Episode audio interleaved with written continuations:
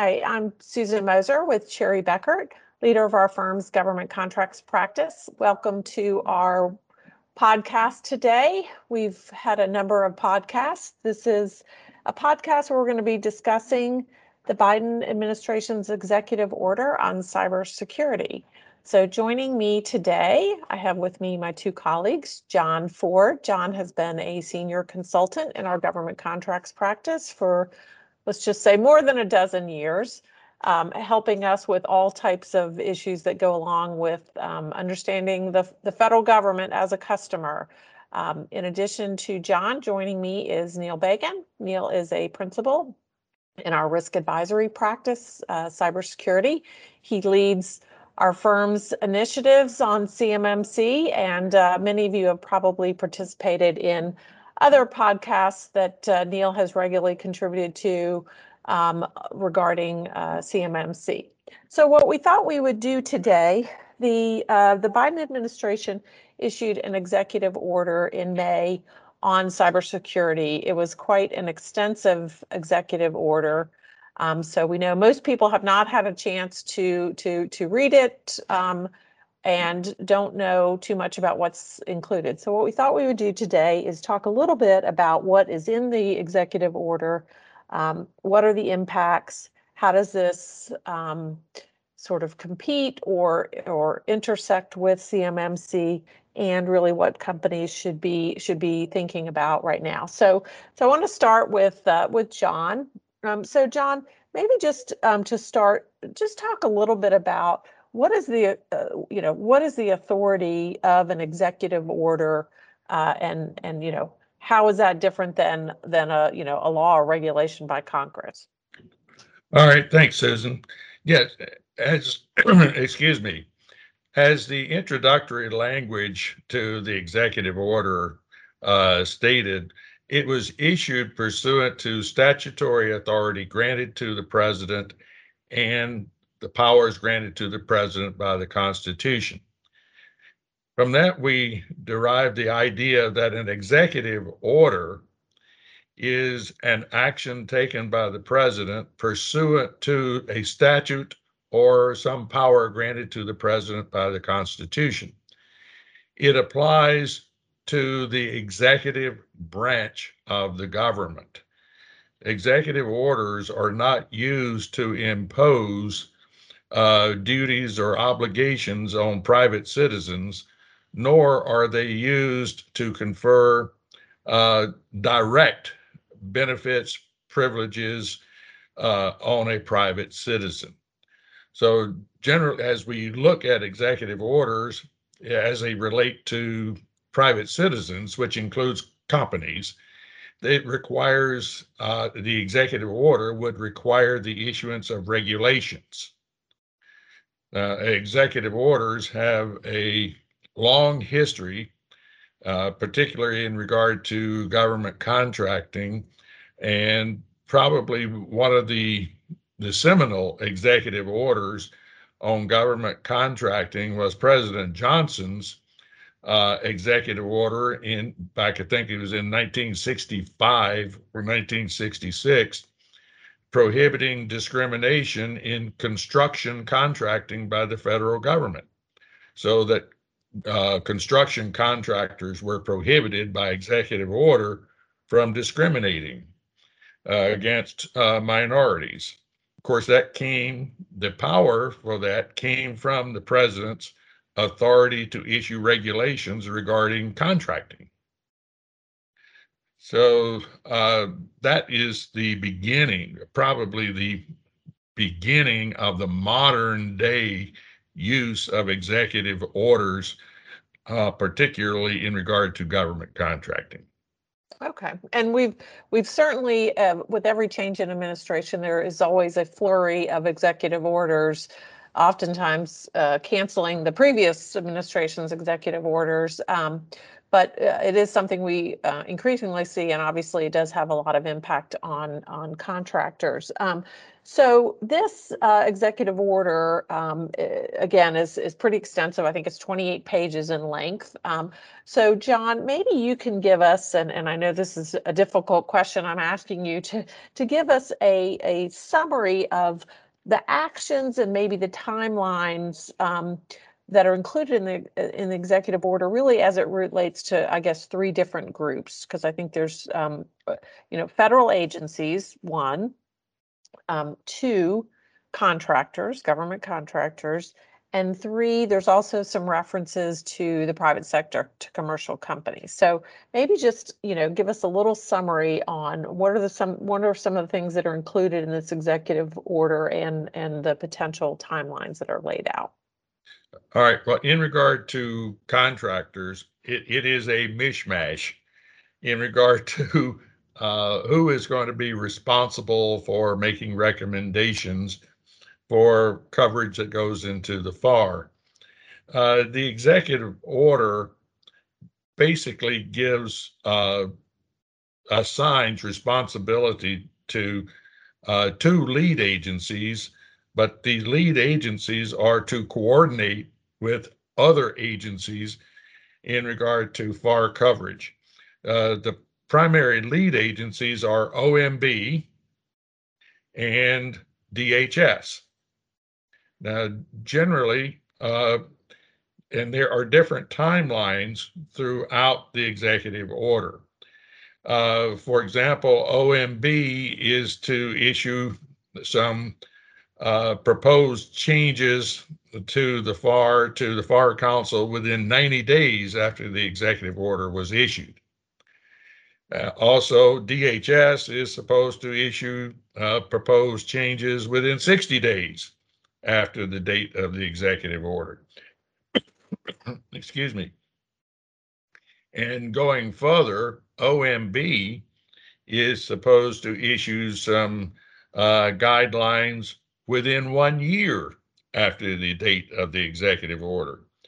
So we see that uh, when I say guidelines, I'm talking about proposed changes to the FAR.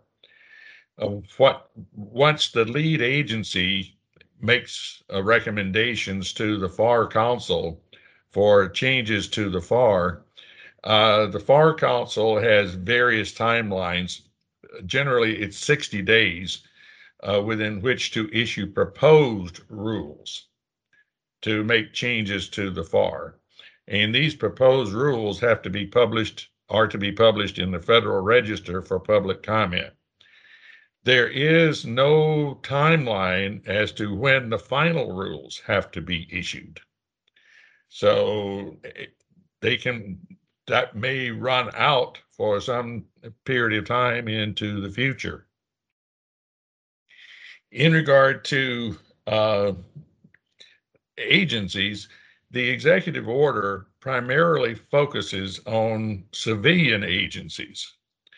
And what it does, it, in addition to the changes that are going to be made uh, by the FAR, one of the uh, issues that comes up where agencies would have to react to recommendations made by these lead agencies is that in regard to uh, software,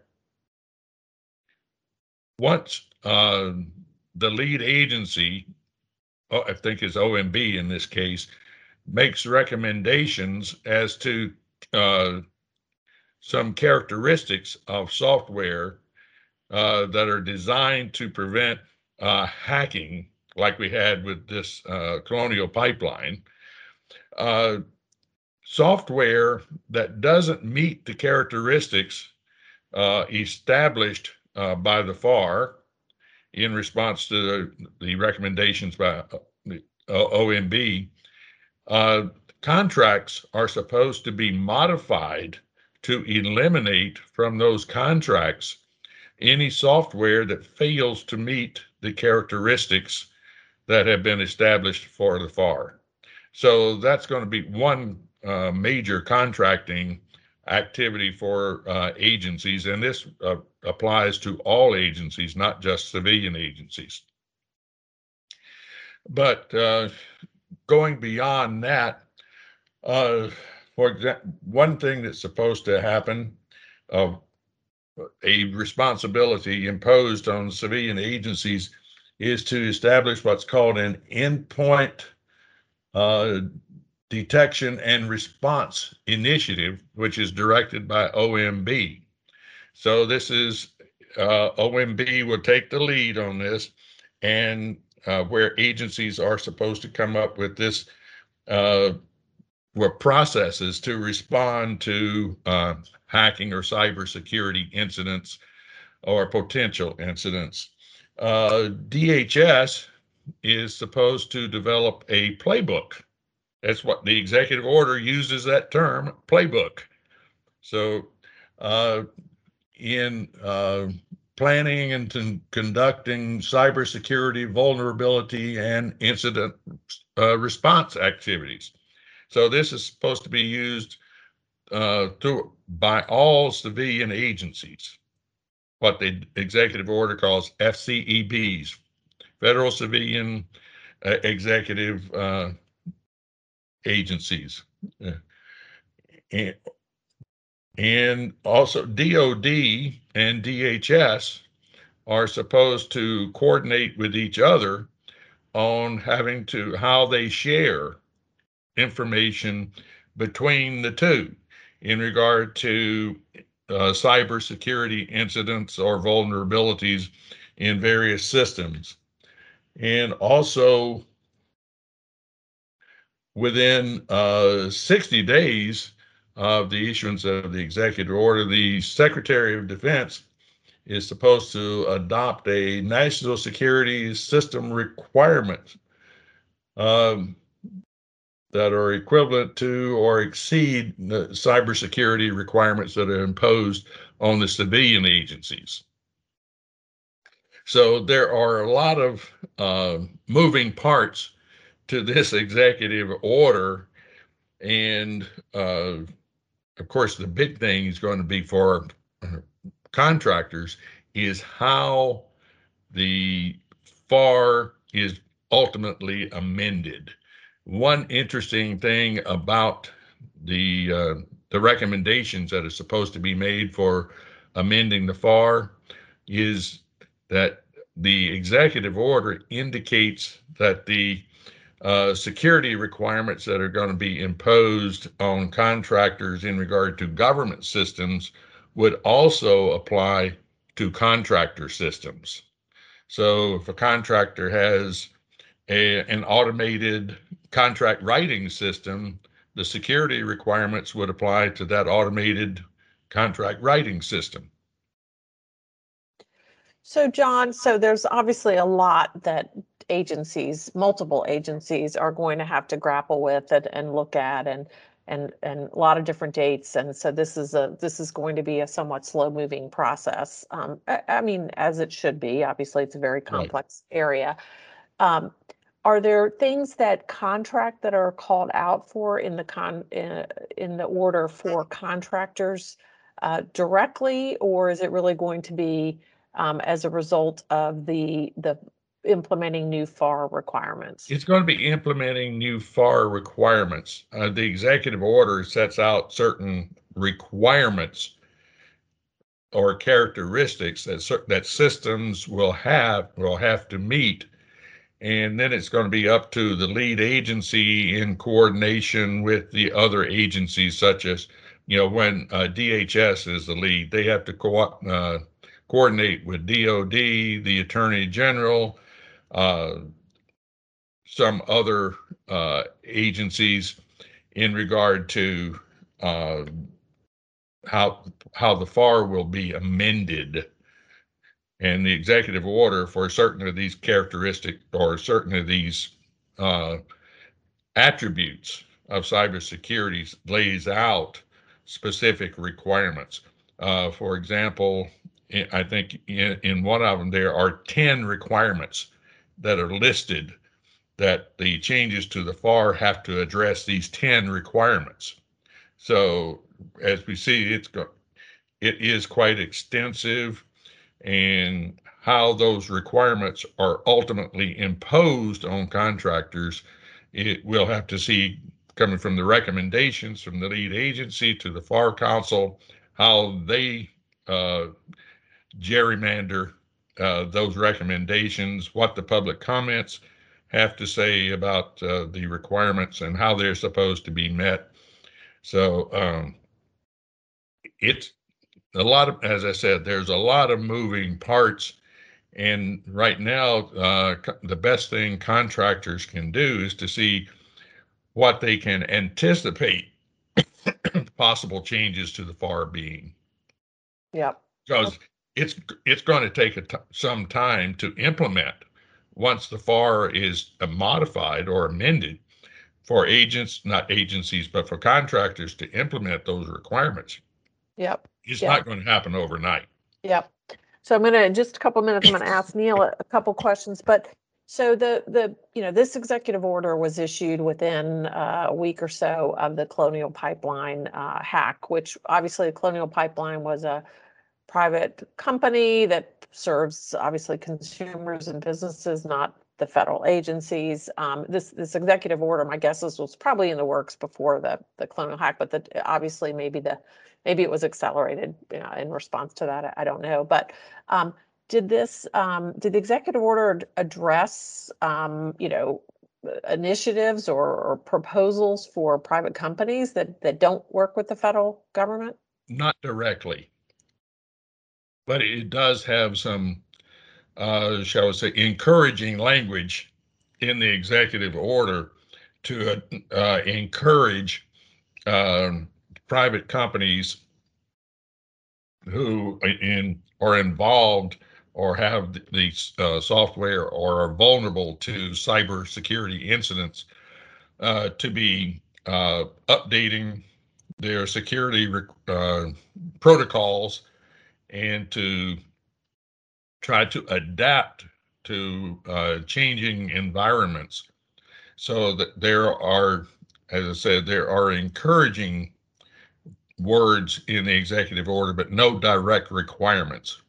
Because the, the president wouldn't have those that authority, authority, to issue a direct requirement on a private company uh, un, unless they're dealing with the government or there is some other uh, authority on the part of the president. Right. Okay. Makes sense. Okay. Makes sense. So, so Neil, so let me ask you a few questions. So Neil spends all of his time dealing with cybersecurity issues, helping companies uh, uh, prepare, uh, respond to, uh, and, and all types of things, and has really been um, just uh, very focused over the last couple of years, really helping companies prepare for CMMC. So, so Neil, you know, how do you think this executive order impacts um, the the CMC requirements for for DoD? I guess is my first question to you.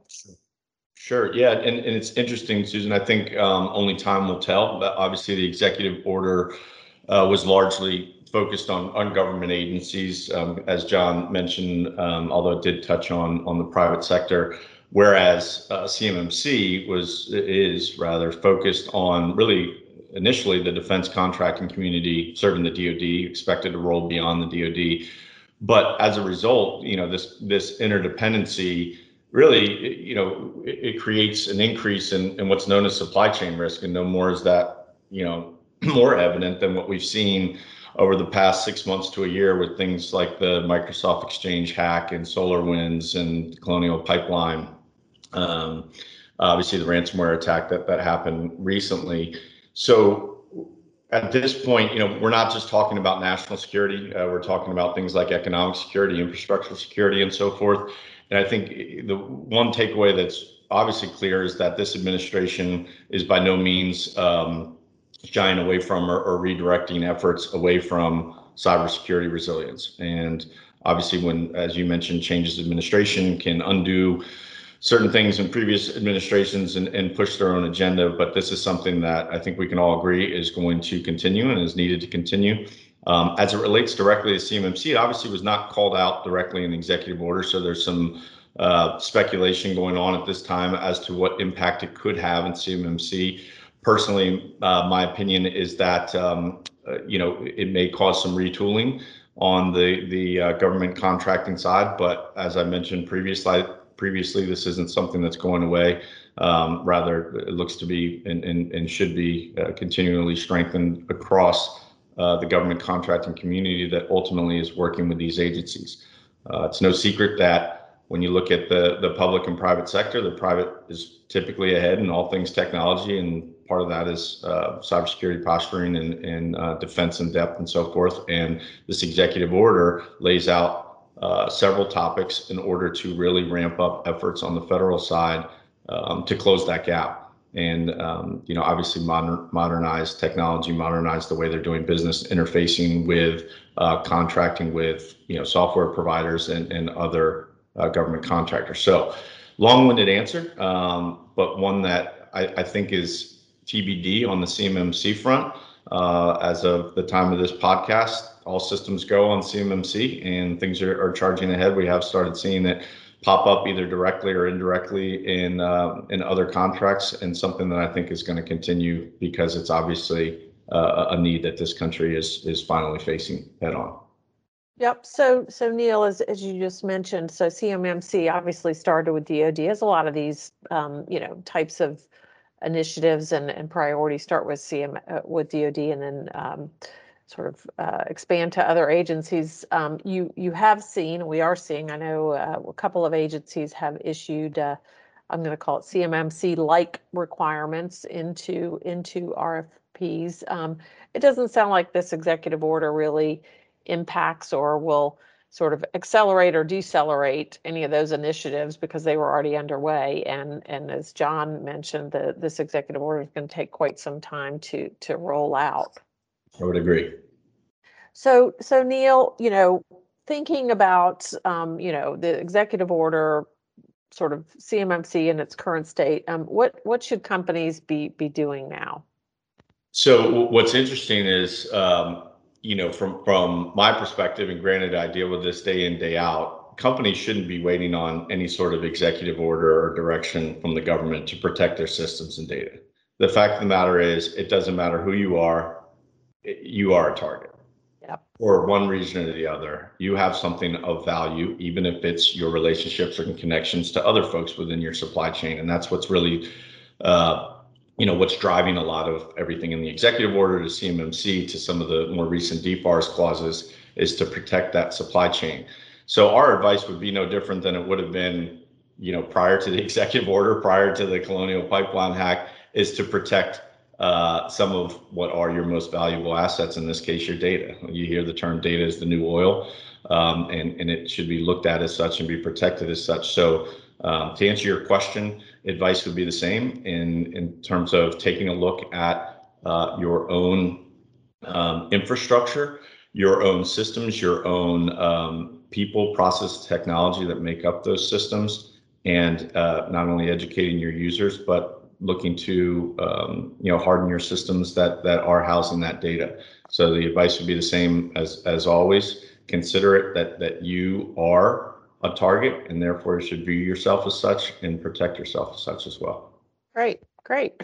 Um, well, that's uh, we'll we'll call it a wrap on this. Um, you know, this obviously this is probably the hottest topic. It's it's probably the thing that uh, that keeps many companies up at night. Um, Neil and the rest of our uh, our uh, risk advisory cybersecurity practice um, is spending a lot of time helping companies, not just uh, you know before companies get to the assessment point for CMMC. There's a lot of work um, for companies that's needed to evaluate. You know, uh, are they ready? How how are how do their systems and controls and processes compare? So.